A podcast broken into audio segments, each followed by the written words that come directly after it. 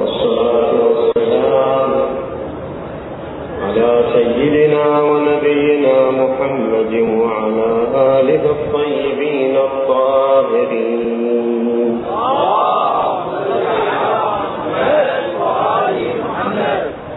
واللعنة الدائمة على أعدائهم أجمعين. من الأولين والآخرين. إلى قيام يوم الدين. صلى الله عليك يا مولاي يا أبا عبد الله. صلى الله عليك يا مولاي يا ابن رسول الله. يا غريب يا مظلوم. كربلاء يا ليتنا كنا معكم سادتين فنفوز فوزا عظيما. السلام على الحسين وعلى علي بن الحسين وعلى أولاد الحسين. وعلى أصحاب الحسين. السلام على ابي الفضل العباس ابن أمير المؤمنين. ورحمة الله وبركاته. في عصر الفتن والمروق عن الدين وطرح ما يطرحه أولئك من الانحراف عن الصراط المستقيم. هذا البرنامج خلال هذه الأسابيع يتحدث عن ظاهره من ظواهر الانحراف. بما يتعلق بالانتماء إلى الإمام المهدي عجل الله تعالى فرجه الشريف. ظهور أصحاب الدعاوى.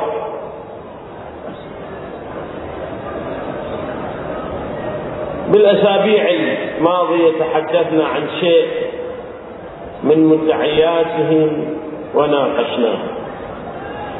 اليوم إن شاء الله تعالى نحاول أن نتحدث عن منكر من القول وادعاء باطل منهم. يقول هؤلاء ويدعون أن الإمام قد بعثهم رسلهم أوصاهم. هذه كلها دعاوى. من جملة تلك الدعاوى يدعون بأن لهم معاجز. هذه المعاجز يثبتون بأنها تثبت صحة مدعاهم نلاحظ اليوم نحاول خلال هالدقائق المعدودة أن نناقش هذه المسألة وهي ادعاء المعجزة. شنو هي المعجزة؟ ومتى تظهر المعجزة؟ وهل هذا الشيء إن وجد حقيقة من أولئك المدعين هل هو معجزة أو ليس بمعجزة؟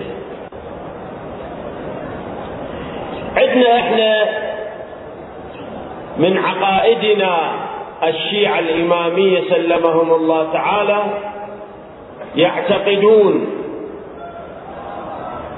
بأن الإمام كالنبي في مسألة ضرورة أن يأتي بالمعجز الخارق للعادة. يعني لا يمكن أن نصدق بإمام أنه إمام إلا إذا كانت منه المعاجز. وأما إذا لم يأتي بالمعجزة أو لا يقدر أن يأتي بالمعجزة فحينئذ لا يمكننا أن نعترف به كإمام. هذه قاعدة. هذه القاعدة مسلمة عندنا. لذلك من نريد الآن نتحدث عن أي إمام من الأئمة عليهم السلام نتحدث عن عدة جوانب من حياته. أحد تلك الجوانب هي الجوانب الذاتية. اسمه ألقابه شخصه شخصيته أبوه أمه وضعه أخلاقياته ومرة نتحدث عن الجانب الغيبي بالإمام من جملة الجوانب الغيبية هو بداية نوره صلوات الله عليه كما أن من جملة الجوانب الغيبية ظهور المعاجد على يديه. الأئمة لا بد أن تكون أن المعاجز تظهر على أيديهم الآن حتى نفهم معنى المعجزة. لا بد وأن نقرأها بشكلها الصحيح. شنو المقصود من المعجزة؟ المعجزة المقصود منها شيء بعض الناس يخلط بعدة أنواع من القضايا ويسميها جميعها المعجزة. مثلا مثلا عندما نسمع أن الإمام عليه أفضل الصلاة والسلام وأي إمام يخبر عن المغيبات عن الأشياء الغيبية اللي ما وقعت اللي سوف تقع في التاريخ. كما روي عن جميع الأئمة عليهم السلام أنهم أخبروا عن المغيبات يعني الأمور الغيبية. أمير المؤمنين عليه أفضل الصلاة والسلام تحدث عن الضوء والنور وإنه يخرج من الماء وسوف يصل إلى هذه الحقيقة البشر في المستقبل. هل هذا النوع من المعاجز؟ يعني أن الإخبار عن الغيب من يخبر الإمام المعصوم عن الغيب هذا معجزة أو لا؟ ليس معجزة. هذا السؤال الأول.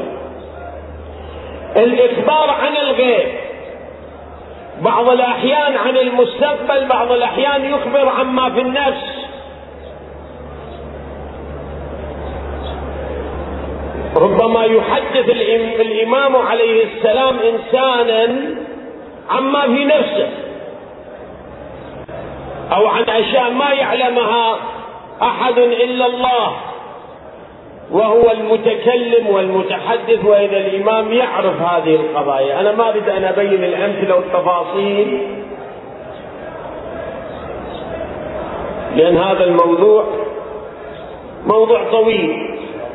بس أريد أن أعنون المطلب حتى نوصل إلى نتيجة بما نفهم كذب دعوى هؤلاء المدعين. هاي مو معاجز.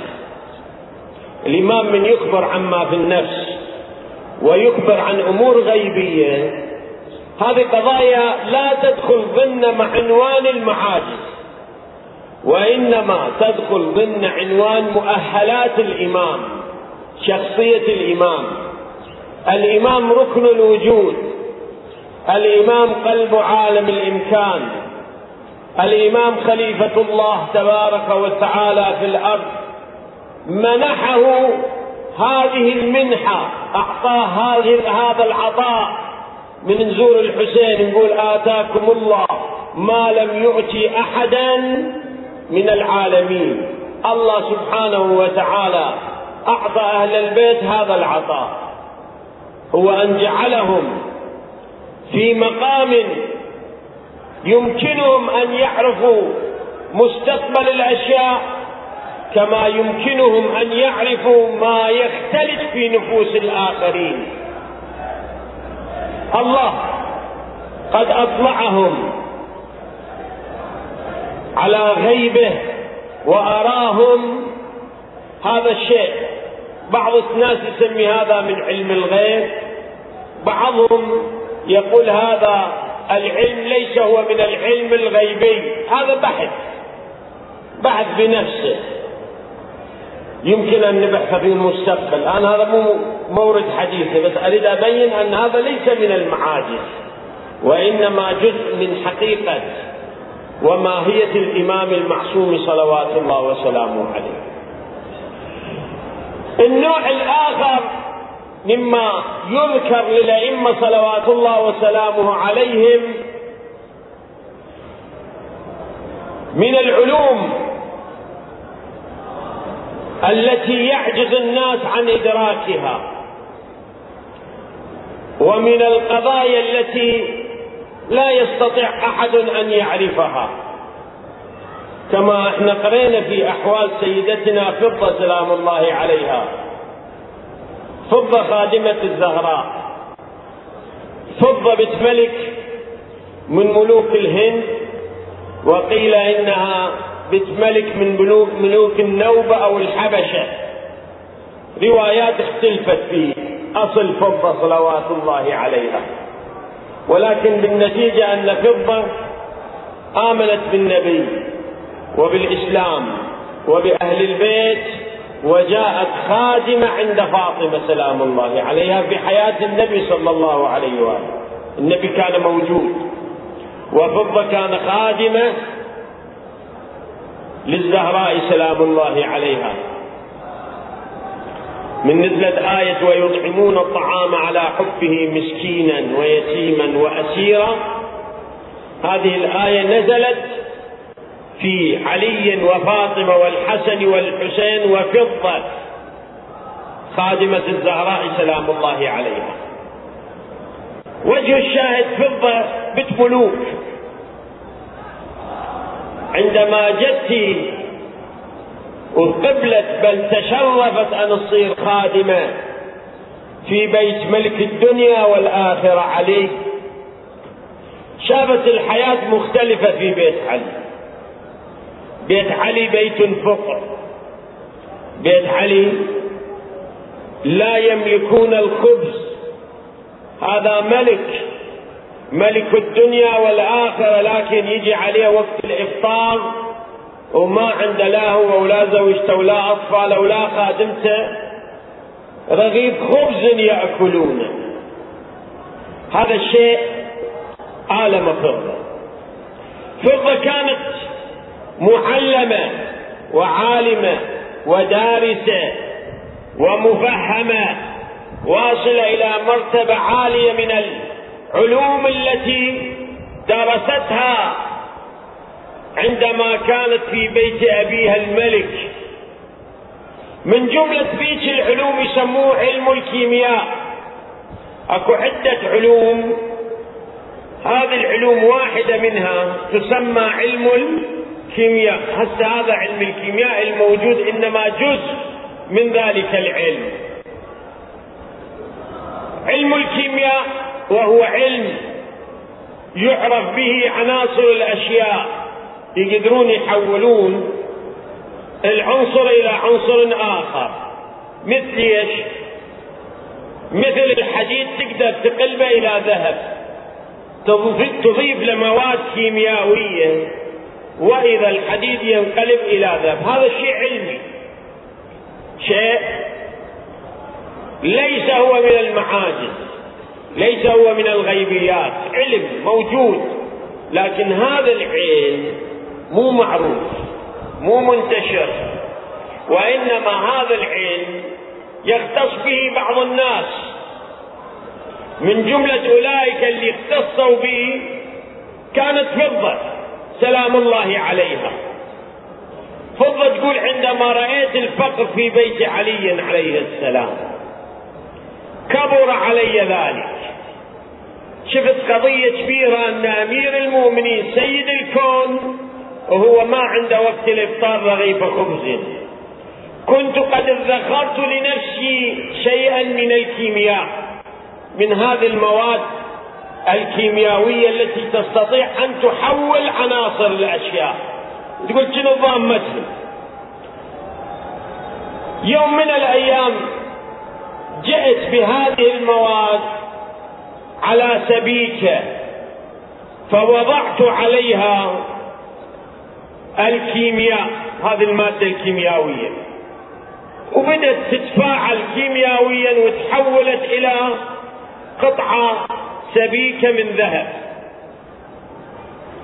هذه السبيكة من الذهب انتظرت أسوي مفاجأة لعلي عليه السلام. تقول جاء أمير المؤمنين عليه السلام بعد الصلاة حياة النبي. الزهراء موجودة صلوات الله عليها. أمير المؤمنين عليه السلام اجى قدمت له هذه السبيكة قلت له يا أمير المؤمنين. كما تعلم إني ابنة ملك. وعندما كنت في بيت أبي علموني الكيمياء. تقلب عناصر الأشياء. وادخرت لنفسي شيء. شفت هالحالة من حالات الفقر في بيت العصمة؟ ردت أساعدك. ولذلك حولت هذه القطعة من الحديد إلى ذهب. فأرجو أن تقبلها مني هدية. أمير المؤمنين عليه السلام تقول فضة فابتسم وأخذها مني اسمع ثم ركل برجله الأرض. ركل يعني رفس دفع ركل برجله الأرض. فانشطرت الأرض فإذا بها عنق. شلون العنق؟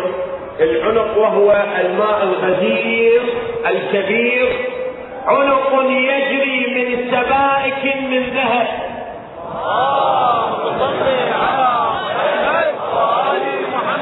قال لها يا فضل انظري إلى هذا. إن الله أعطانا كل شيء. من الأشياء اللي أعطاهم للأئمة عليهم السلام. هذه الدنيا. هذه الدنيا. ولكن خيرنا فاخترنا الزهد في هذه الدنيا الدنية وزخرفها وزبرجها.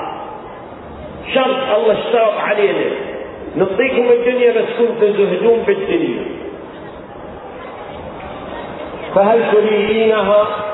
هذه السبيكة أم أتركها مع أخواتها تروح ويا هذا الذهب. تقول بكيت لزهد آل البيت عليهم السلام وقلت يا أمير المؤمنين لا اتركها خلي تروح ويا أخواتها فوضعها ثم ركل الأرض برجله فرجعت الأرض مرة أخرى كما كانت.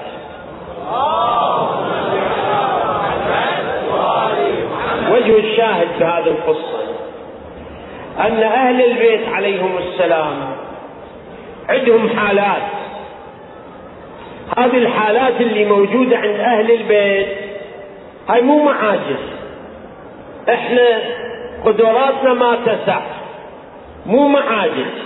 هو الله سبحانه وتعالى أعطاهم الدنيا وأعطاهم الآخرة.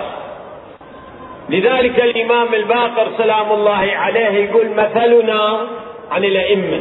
مثلنا كمثل الجالس على البحر يأخذ منه ما يشاء ويترك منه ما يشاء. الدنيا عند الإمام عليه السلام مثل البحر عند صاحبه لو أكوش مثال. الدنيا عند الإمام هكذا نقدر نأخذ منها ما نشاء ونترك ما نشاء. إذا عندما نسمعهن ونعرفهن ونتعلمهن فإنما نعرف أن الأئمة سلام الله عليهم. عندهم هذه الأشياء وهذه أيضا مو معاجز مو خوارق العادات بل هي أمور طبيع بل هي أمور طبيعية للإمام. زين المعجزة شنو المقصود منها؟ المعجزة هو أن يأتي الإمام عليه السلام بخارق العادة. خارق العادة يعني الشيء اللي ما يمكن أن يحدث ما يمكن أن يكون. اولا التفت أن هناك شيء اسمه معجزة وأن هناك شيء اسمه دجل وأن هناك شيء اسمه سحر. ثلاث أشياء. أكو دجل أكو سحر أكو معجزة. الكلام عندما نريد نعرف ونميز بيناتهم لابد نعرف كل واحد وحقيقته السحر علم. هو اللي هذا بينت لك السحر نوع من أنواع العلوم الطبيعية التي يعرفها بعض الناس ولا يعرفها أكثر الناس. بعض الناس يعرفوها بعض الناس ما يعرفوها. هذا العلم بقابليات قابليات بشكل سريع يعني نتحدث عنه. بقابليات ببعض الأحيان قابليات واقعية حقيقية مؤثرات يعني مو قضية تخيلية. مو قضية الإنسان يتخيلها وإنما لها تأثير واقعي على الأرض. مثل القرآن عندما يجيب السحر يقول مثل هاروت وماروت الذين اللذان كانا يعلمان الناس السحر ببابل هذول هاروت وماروت كانوا يعلمون الناس السحر في بابل ما يفرقون به بين المرء وزوجه. يعني أكو سحر وهذا السحر به قابلية قابلية عملية مو قابلية فقط ادعاء عملية وهو أن يفرق بين المرء وبين الزوج يعني بين الرجل والزوجة. يفرقون. يسوي بغض أو يسوي محبة أو يسوي أشياء كثيرة من هذا القبيل. هذا الشيء إلى وجود. من جملة الأشياء يقدرون يغيرون بعض الصور. مثل ما بينت أنا أن هناك أشياء يمكن بواسطة العلوم الطبيعية أن تغير وتبدل. هذا نوع من أنواع السحر. نوع من أنواع السحر وهو التغيير بالأشياء التبديل بالأشياء. هذا نوع من أنواع السحر. هذا الشيء أيضا ممكن كما أنه كان في عصر موسى عليه أفضل الصلاة والسلام السحرة عندهم من العلوم والقابليات الكثيرة. فلذلك من جابهم فرعون وجمعهم يوم الزينة وأن يحشر الناس الضحى اجتمعوا العالم. قالوا له لموسى أنت تبدأ أم نحن نبدأ قال لا أنت ابدأ فألقوا عصيهم. فإذا هي حيات تسعى تركض عصيهم وحبالهم رموها. قروا عليها بالطرق السحرية. وإذا تحولت العصي والحبال إلى حياة ابتلأت الساحة بها حينئذ الله قال لموسى أن ألق ما في يمينك. فألقى موسى ما في يمينه العصا فإذا هي حية تسعى. يعني صارت حية كبيرة وهذه الحية القرآن يقول تلقف ما يأفكون. ما ادعوه من خوارق العادات. وقالوا هذه معجزة. الله كذبها حيث أن هذه الحية استطاعت أن تأكل باقي الحيات. عرفوا أن هذا لم يكن من طرق السحر وإنما هذا من الطرق الغيب المرتبط بالله. فخروا السحرة له ساجدين لموسى. قالوا آمنا برب موسى وهارون. سوى فرعون؟ قال إنه لكبيركم لكبيركم الذي علمكم السحر. هذا الموضوع موضوع السحر أيضا إلى وجود إلى عمل إلى شيء خارجي ولكن هذا الشيء الخارجي والشيء الموجود في الخارج أيضا ليس صحيح ليش ليس صحيح لأنه ما يبتني على قواعد عامة. ولهذا أن السحر عندنا في الشريعة حرام وأن رسول الله صلى الله عليه وآله أمر بقتل الساحر. الساحر يقتل لأن عملية السحر عملية تمويه وتضعيف وحرف وهاي تساعد المدعين على مدعياتهم الباطلة. من المحرمات عمل السحر. هذا السحر. الشيء الآخر وهو الدجل. الدجل تمويه.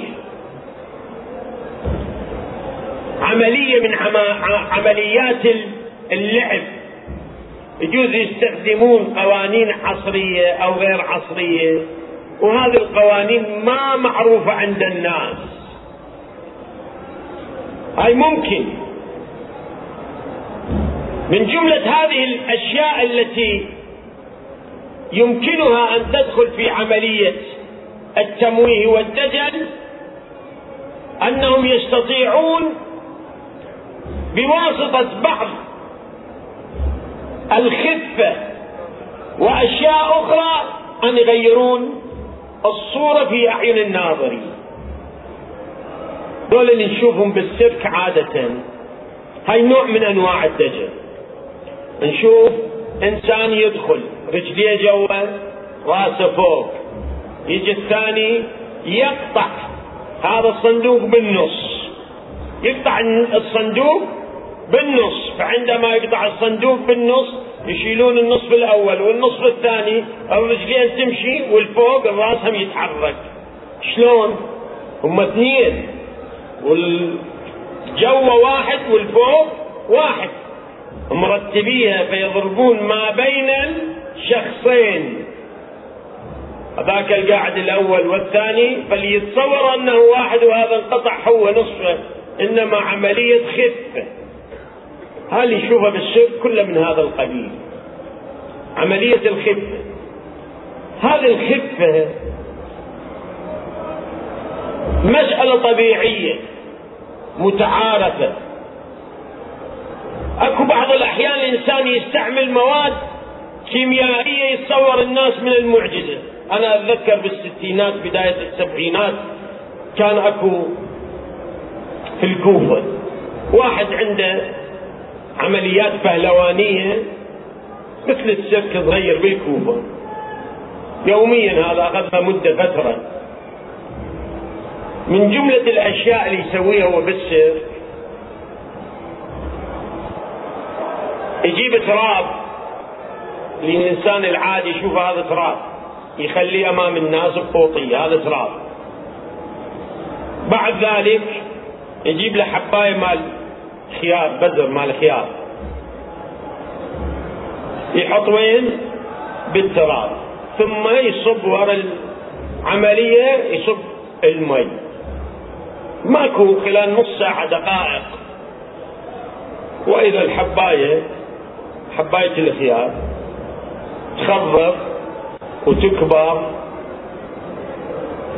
وثم بعد ذلك تحمل خيارة واحدة هو يقطعها الخيارة من بيكم القاعد يريد ياكل؟ أي واحد هاي الخيارة خذها أنت وكلها. ياكلها اي هذا خيار طعم خيار. كل خيار مغير تصير. هاي يومية إلى مدة. وسنين صادف شفته في بعض البلدان. أنا شخصيا شفته. سألته قلت له قصة الخيارة شلون هاي؟ شلون هاي قصة الخيارة؟ هذا الشيء يعني غريب. قال سيدنا أكو مواد كيميائية يبيعوها موجودة بس هو خبير بها هاي المواد الكيميائية إذا خليناها شلون الآن الكيمياء؟ المواد الكيمياء وإحنا نسميه اللي يخلوه بالزرع. بس هذاك نوع خاص. هذا إذا خلينا حبات الخيارة بقابلية أن يعطي حيوية لهاي البذرة بحيث بهالسرعة تصير هذه شجرة الخيار وتحمل خيارة بس وحدة. ها قابليته ما يقدر يسوي أكثر. بس هاي الخيارة بها مؤثرات. بها مؤثرات. يعني من جملة الأمراض أمراض السرطان. تسبب هاي على كل حال. إذا قضية قضية طبيعية. لكن شنو؟ يستخدم الدجل. من يجيك واحد يقول لك أنا عندي كرامات. من جملة كراماته يقول هذا شفنا منه معاجز. شنو المعاجز؟ يقول لك أنا المهدي. عندنا معاجز. شنو الأشياء اللي شفتهن قال له من كنا نصلي من نركع الأجار داير مدايرنا تركع ويانا. من نسجد تسجد ويانا. ياخذ هاي المسألة سهلة هاي ذاك الزمان غير ممكن أما بهالزمان ممكن. يخيل إليهم من سحرهم أنها تسعى. القرآن الكريم يبين أن هؤلاء الناس السحرة عندهم قابليات من خلال استخدام السحر أن يحولون أن هذه القضايا إلى قضايا غريبة وعجيبة وربما الإنسان ما يمكن أن يتصورها مو من الصعب بس من لو كان لو كان مو سحر لو كان حقيقة أنت واحد من عندكم يوقف بصف الشجرة. من تشوفها؟ انحنت ألزم الشجرة. شوفها هاي الشجرة. بالك يمي؟ تشوف هذه الشجرة صحيح منحنية راكعة ساجدة أو لا؟ تشوفها لا ليست راكعة وليست ساجدة. الواقع حينئذ يبين أن هذا من الخيال أم أن هذا من الحقيقة؟ الأشياء اللي يسويها هؤلاء الدجالون يسووها من هذا القبيل من قبيل السحر يسحروا أعين الناس ويبهروهم. أما لو كان واحد ذكي واحد عاقل واحد نبه يروح يلزم هذه الشجرة ويشوف هل في الواقع تنحني أو لا تنحني؟ لا تنحني. إنما يخيل إليهم. هذا بالضبط اللي سواه موسى. موسى أراد أن يبين أكو شيئين.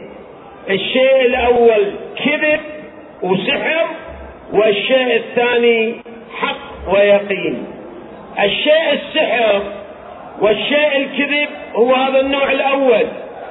وهو أنهم سحروا الناس واسترهبوهم وظنوا أن هذه الحيات أو هذه الحبال وهذه العصي حيات حتى يبطل هذا الادعاء. سوى موسى عليه السلام رمى فرمى بعصاه فأبطل الله سحرهم فإذا العصا تلقف ما يأفكون كل اللي يدعوه بالإفك والبهتان العصا أكلت المعجزة هو أن تأتي بخوارق العادات. يعني فالشيء ما صاير قبل ولن يصير ولن يحدث. شيء ما ما ما يمكن أن يتغير. إحنا عندما نقرأ في أحوال أهل البيت عليهم أفضل الصلاة والسلام.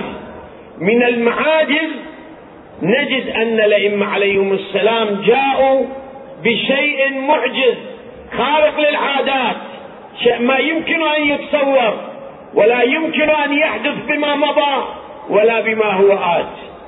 مرة واحدة بالدنيا يصير. ما يمكن أن يحدث بمرات متعددة. إذا صار مرة متعددة ما صار معجزة مرة واحدة يحدث ولذلك ما حدث لن يحدث مرة أخرى. نشوف معاجز النبي. معاجز الأئمة عليهم السلام كلها تصير مرة واحدة لا تتكرر. مرة واحدة لا تحدث أكثر من مرة من المرات. كل المعاجز اللي صدرت منهم صلوات الله وسلامه عليه مرة واحدة حينئذ يمكن أن نعرف أحقية هذا البيت صلوات الله وسلامه عليه. والمعاجز كبيرة كون يعني مثلا عندما اجى الكفار إلى النبي صلى الله عليه وآله وقالوا يا محمد أنت تدعي بأنك نبي. النبي لابد أن يكون له معجز. قال نعم. شو تريدون؟ قالوا نريد منك معجزة خارقة للعادة. شنو هذه المعجزة؟ التفتوا قالوا شق القمر. فانشق القمر. عندما انشق القمر بأمر الله تبارك وتعالى صار نصفين. ثم قالوا يا محمد ارجعه مرة أخرى. فدعا رسول الله رجع القمر مرة أخرى بشكل طبيعي. ما آمنوا هاي معجزة. هذا الشيء معجز شيء خارق للعادة أما يجيك هؤلاء أصحاب البدع مثل هذا المدعى الذي يسمى بأحمد بن الحسن اليماني يقول هذا أنا أقدر أسوي معجزة. وهذه المعجزة على صحة مدعاه أنا يمكنني أن أدعيها وأن أعملها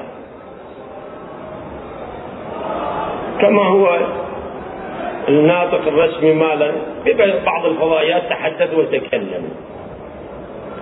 اولا موضوع اليماني لا يحتاج إلى معجزة. هل تفتولي مسألة اليماني؟ اليماني لا يحتاج إلى معجزة. يعني إحنا ما نريد معجزة من اليماني. ليش؟ اليماني لأن الروايات تقول إنما يظهر قبل ظهور صاحب الأمر بثمان أو تسعة أشهر أو سنة في بعض الروايات رواية واحدة. المهم هذا اليماني شنو دوره؟ شنو أهميته؟ شنو عمله؟ هذا ما راح يقدر يغير الدنيا.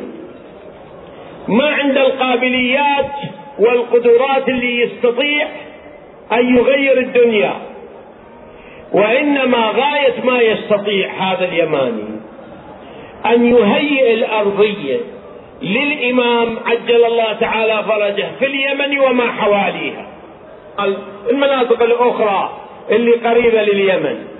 اليماني يستطيع أن يوجد هذه الأرضية هذا الجو من الإيمان من التقوى من الارتباط بأهل البيت عليهم السلام يهيئ الظروف للامام اسمع حبيبي عقيدتنا بالمهدي روحي وأرواح العالمين له الفداء أنه هو الذي يغير الأشياء أنه هو الذي يملأها قسطا وعدلا كما ملئت ظلما وجورا. المهدي هو الذي يغير.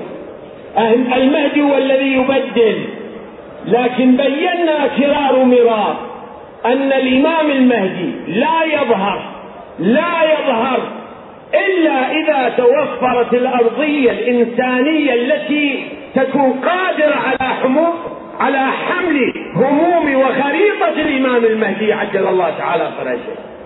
يعني الأمة والشعب والبشرية والإنسانية يكون متطورين بمستوى يقدرون يحملون فكر الإمام. وخريطة الإمام. وهدف الإمام إذا البشرية ما واصل هذا المستوى حينئذ المهدي ما يطلع. اللي يهيئ الأمة أكو أسباب متعددة. أسباب كثيرة الآن ما راح أشرح كل الأسباب. لكن هذا اللي بدي أقوله. من جملة اللي يهيئون المجتمع فكريا إنسانيا اجتماعيا ثقافيا دينيا من هذه الجوانب البشرية اللي يهيئ الناس أكو أشخاص مهمين يقومون بعملية تغيير الناس. من جملة أولئك هو اليماني والمنطقة اللي يتحرك فيها والجغرافيا اللي يتحرك فيها اليماني هو في منطقة اليمن. حينئذ هو ما راح يجي الشيء جديد. ما راح يجي شيء خارق للعادة. ما يجي شيء الناس ما يعرفوه. غاية ما في الأمر ينشر التشيع ينشر مذهب أهل البيت ينشر عقائد أهل البيت. يخلي الناس يرتبطون بالإمام ينتظرون الإمام ليس إلا دوره. يعني شو نسميه إحنا؟ دور تبليغي دور رسالي دور ثقافي دور ديني. دور بناء البشرية. هذا دور اليماني حينئذ هذا يحتاج له إلى معجزة. هذا دوره مثل دور المراجع. مثل دور مراجعنا الكرام علماءنا الكرام عندما تكون أدوارهم هي فيا تربويا هذا الدور ما يحتاج إلى معجزة. لأن ما جاي فد شيء ما جاي فد ادعاء هذا هو اليماني. كل ما يفعله اليماني هو هذا الدور. ترى مو أكثر من هذا. الروايات لا تقل أن له دور أكثر من هذا الدور. دور تغيير ليس إلا. حينئذ ما يحتاج هذا إلى معجزة. هذا يمكن للناس أن تلتف حوله وترتبط به. أي إنسان مصلح اجتماعي إذا الناس حسوا بصدقه وإخلاصه وحسوا بأنه يريد أن يخدم الأمة والشعب. الناس بطبيعة تلتف حوله. وتساعده على مهماته. ليش؟ لأن ما عنده مدعيات ذاتية. وإنما عنده عمل تغييري. ما يحتاج إلى معجزة. هذا أولا. فلذلك اليماني لا يحتاج إلى معجزة. لا كما يقول هذا الأخرق الأحمق. ليش هذا يقول تعال أنا مستعد أن أسوي معجزة؟ لأنه المسكين إذا هو كان مسكين. زين؟ لا يعرف مهمة اليماني ما هي؟ مهمة اليماني ليس هو دور كوني ليس هو دور في الوجود مثل دور الأنبياء والأئمة عليهم السلام وإنما هو دور طبيعي حال حال باقي الآدميين. هذا أولا. اثنين أن اليماني لا يقول أحد لا من الشيعة ولا من السنة لا يقول بأنه معصوم كما هو يدعي هذا لنفسه يدعي العصمة هذا موضوع ثاني. نتحدث إن شاء الله عنه بالمستقبل ماكو واحد يدعي أنه معصوم ولا توجد رواية أن اليماني معصوم. أيا كان اليماني وإنما اليماني حال حال باقي الناس سائر الناس ممن يخطئ أو يصيب. غاية ما في الأمر عنده نهضة دينية وفكرية وسياسية واجتماعية وثقافية وهذه النهضة تلقى آذان صاغية بالمجتمع وتقبل وعمل وطاعة ويمكنه أن يمتد إلى مناطق أخرى من اليمن ومناطق أخرى. ليس إلا هذا اليماني هذا هو اليماني حينئذ ما يحتاج إلى معجزة. الذي يحتاج المعجزة والمعصوم. والمعصوم يحتاج المعجزة لأن يدعي أنه المرتبط المرتبط بالله. أنه ينطق عن الله. أنه مشمول بآية لا ينطق عن الهوى. لأنه يتحدث عن الله تبارك وتعالى. كما في الرواية أن الإمام الباقر سلام الله عليه أول ما صار إمام كان يخبر عن الله. الباقر كان يخبر عن الله هي رواية. كان يقول قال الله تعالى فاستكثره أهل مكة والمدينة. قال الله أكبر. هذا الشاب يقول قال الله شو الجرأة؟ فعندما استكثره كان يقول قال رسول الله صلى الله عليه وآله فقال الله الله إنه لم يعاصر النبي إنه من التابعين لم يعاصر النبي فجعل يخبر عن جابر الأنصاري. تلاحظ؟ هذا الوضع عندما نلاحظه يعني أن الإمام يخبر عن الله سبحانه وتعالى أن المهدي يخبر. ولذلك بالروايات عندما يظهر أن أول من يبايعه جبرائيل عليه السلام وبالروايات عندما يسير يسير جبرائيل عن يمينه وميكائيل عن شماله وإسرافيل من فوقه يظلله.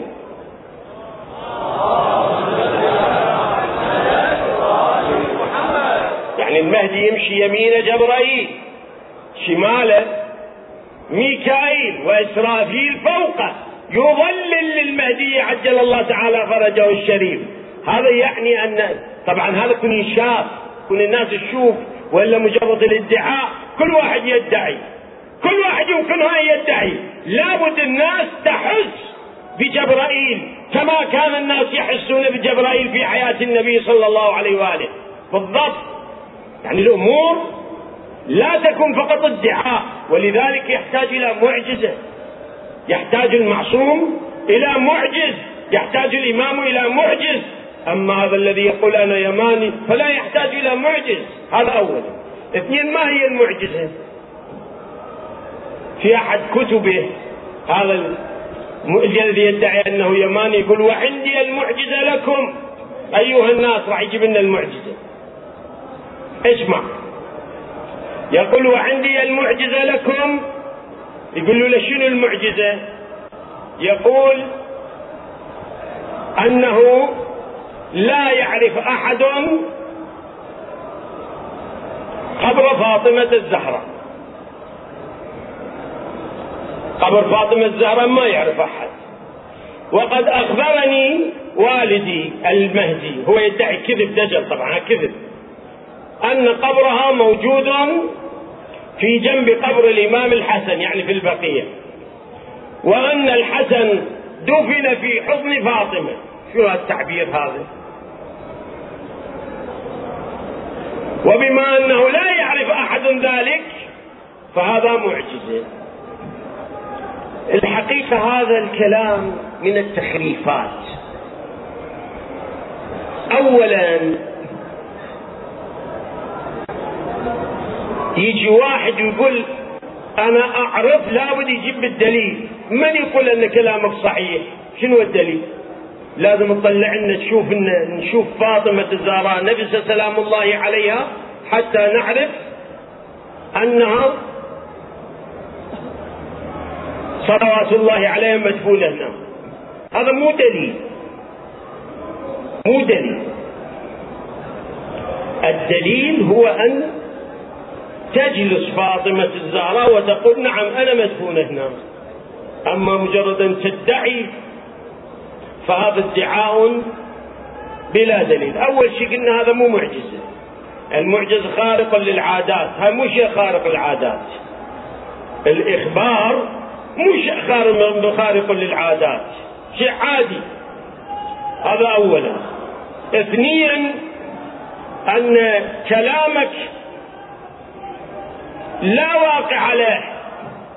ليس له واقع. ليش؟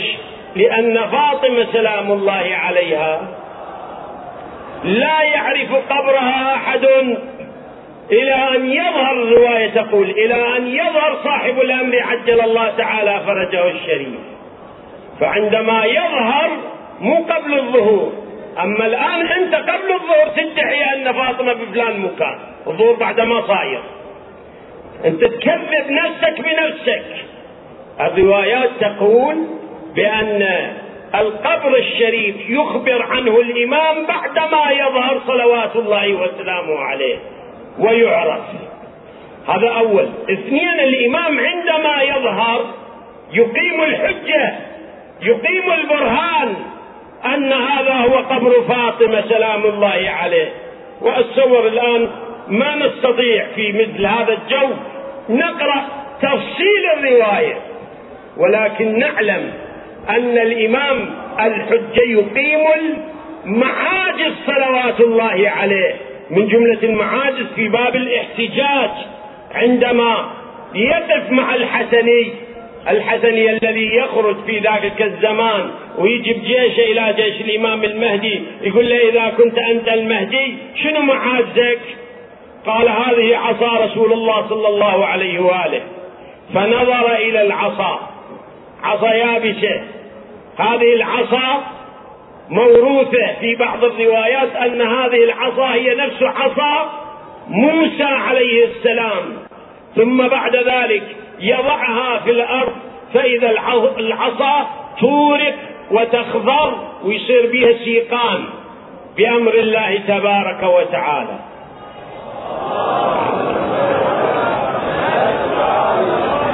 ثانيا جل أن الإمام سلام الله عليه يدخل المهدي يدخل يده في جيبه ثم يخرجها. يطلع ايده من من جيبه. جيبه يعني عبة إحنا نقول. العب هو هذا الجيب باللغة العربية. فيخرج يده من جيبه فإذا هي بيضاء.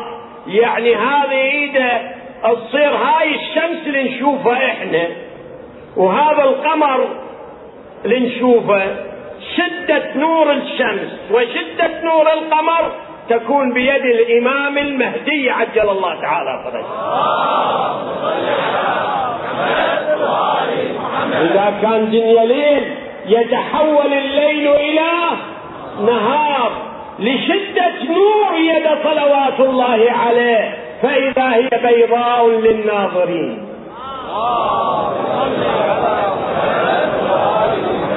ذلك الجمر الحسن يقول إذا امدد يدك يا ابن رسول الله ابايعك يقول في الرواية عن الإمام الصالح وكان يعلم أنه المهدي ولكن أراد أن يعرفه لأصحابه. حتى الناس تعرف مقام المهدي شنو. صلوات الله وسلامه.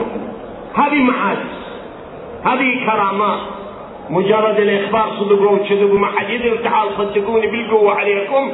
هذا ليس معجزة هذا جدل هذا كذب هذا تخريف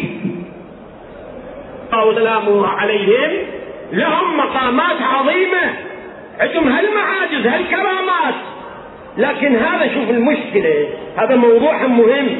المشكلة هذول ما يعرفون مقامات أهل البيت. مقامات أهل البيت شنو ما يعرفوها؟ ما يعرفون منازل أهل البيت عليهم السلام شنو. فلذلك يحاولون أن يضحكون على الجمهور ويصورون الجمهور لا يفهم. ما يعرف. هذا بيت بيت لا يقاس بهم أحد. إلا وفضحه الله. أمير المؤمنين قال سلوني قبل أن تفقدوني. فإني أعلم بطرق السماء من طرق الأرض. الرواة من إخواننا في كتب إخواننا السنة تقول يقولون أن هناك عدة أشخاص. قالوا ما قاله علي. اسمع. قاله ما قاله علي بن أبي طالب. قالوا يصعدون عن منبر يقول سلوني قبل أن تفقدوني. وهو من الناس. نفس قال علي هم هم قالوا يقول ما قاله أحد غير علي إلا افتوضح يعني انفضح. ما حد يعرف. الله يفضحها هاي مقامات إلهم. منازل إلهم. مقامات اختصهم الله بها. التأدب معهم سلام الله عليهم. حبيبي ما ينفعك إلا معرفة الإمام. بعد معرفة الله ورسوله. يعني أول شيء تعرف الله ثم تعرف النبي ثم تعرف الإمام. من أتاكم نجا ومن لم يأتكم هلك. هو هذا. اللي يريد الحق يأتي إلى باب الحق. الله طانا هالنعمة هاي. نعمة. نسأل الله أن تستمر هذه النعمة علينا وعليكم. هالنعمة هاي. نعمة المعرفة. لذلك ادعاء الإمامة مؤيدة مقترنة بالحجج العقلية والمنطقية إضافة إلى المعاجز والكرامات. بالرواية تقول الرواية اسمع. عندما يدخل المهدي العراق. صلوات الله عليه. هذا موضوع مهم. قلنا الربط بين الحسين والمهدي. بس إشارة أشرها بهذه الدقائق القليلة. عندما يدخل المهدي إلى العراق المهدي في في في مكة المكرمة يكون يحمل شعار. لافتة أول شعار يحمله المهدي وأصحابه يا منصور أمت وهو شعار رسول الله صلى الله عليه وآله في بدر. هذا الشعار الأول. زين. لكن من يدخل في العراق يصير تغير بالشعار. يجي أمر من الإمام المهدي بالك وياي. يصير تغير للشعار. الشعار المهدوي شعار الإمام المهدي عندما يدخل إلى العراق يقول فيرفع رايات صغار. رايات صغار. أكو رايات كبيرة وأكو رايات صغيرة. فيرفع رايات فيرفع رايات سود صغار. كتب عليها يا لثارات الحسين شيء آخر. شيء آخر. أنه إذا ظهر رفع رايات كتب عليها يا لثارات الحسين. هنا ويا من ويا العراق. ليش؟ لأن العراق والعراقيين هذول متربين. شلون أن اليماني يربي أهل اليمن؟ العراق يربيهم الحسين. ماكو شعب في الدنيا أتحدى الدنيا. وكل الدنيا يقولون اكو شعب في الدنيا متعلق ومرتبط بالحسين مثل الشعب العراقي. الله جعلنا هالشكل. جعلنا بقلوبنا وجودنا بحياتنا حسين لذلك المهدي يشيل الراية ويخلي عليها شعار. هذا الشعار هو شعار الحسين وثارات الحسين إلى أن يوصل إلى كربلاء. من يوصل إلى كربلاء اسمعني هاي الرواية.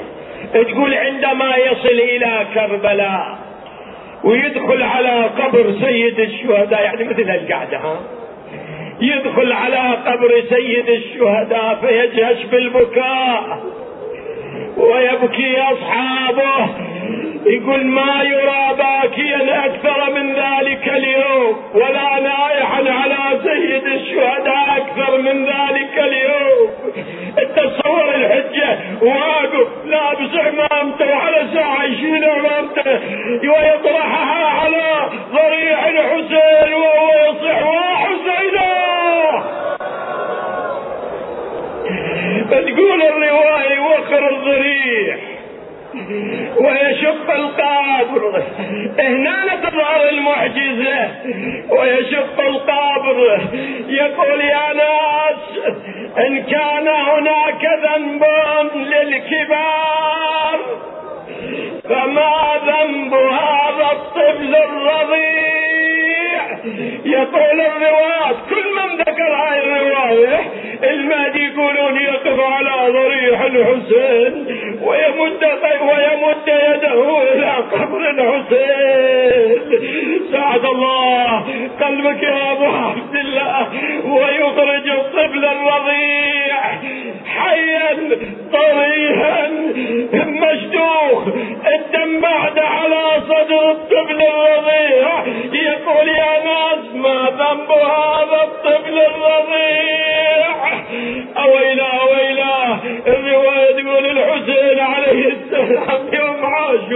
عاشوراء يودع عياله اجت ام الطفل الرضيع قالت له يا ابا عبد الله هذا ثدي قد يبس والطفل هذا قد مالت رقبته ماكو قطرة ماي اقبل لهؤلاء القوم لعلك تجد عندهم قطرة ماء يسقونه بل رحمة الحسين صعد على فرس رسول الله بيده طفله يظلل عليه من الشمس برجاه رداء الطفل الرضيع.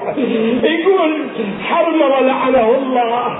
عندما جاب المختار وقال له تعال احكي لي سويت بالطفل الرضيع يقول خرج علينا الحسين وتحت شيء وتحت ردائه شيء وهو يولل عليه من حرارة الشمس إلى أن وصل فقال فلم نعرف.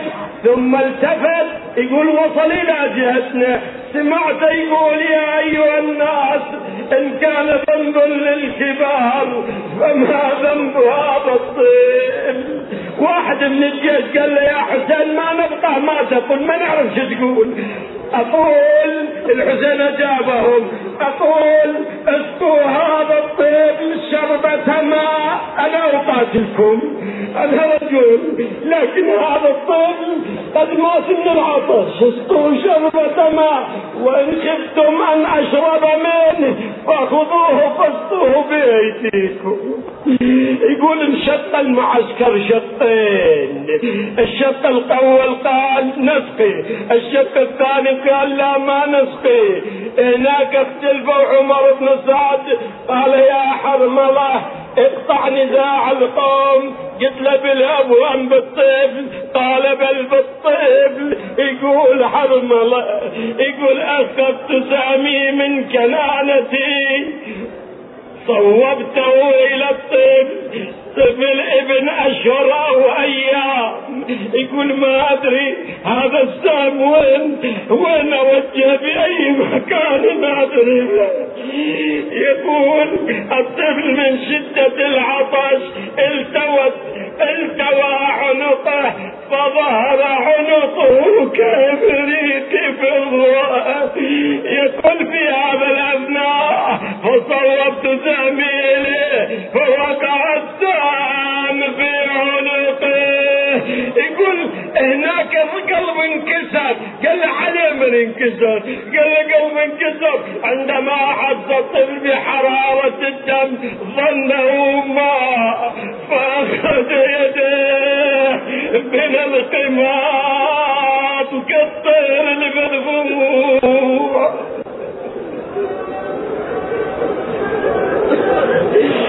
ساعد الله قلبك مولاي.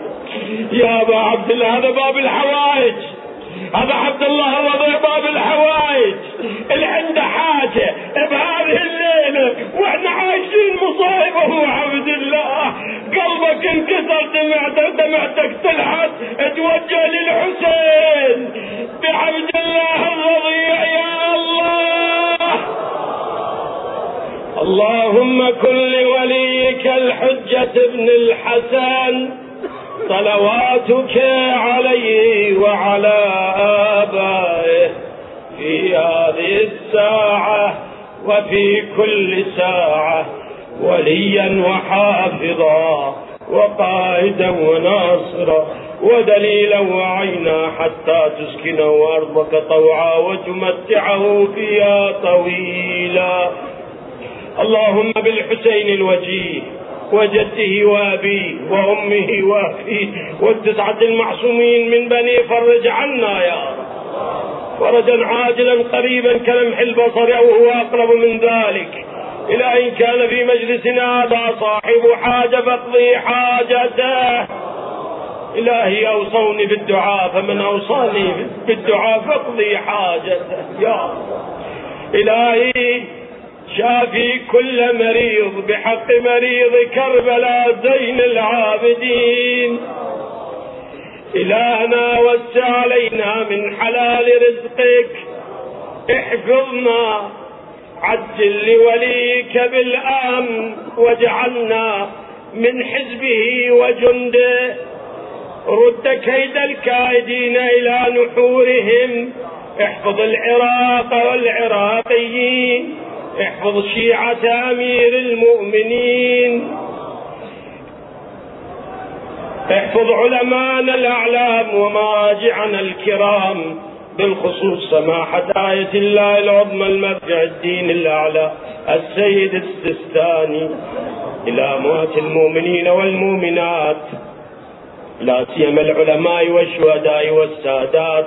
رحم الله من يقرأ الفاتحة معها الصلوات.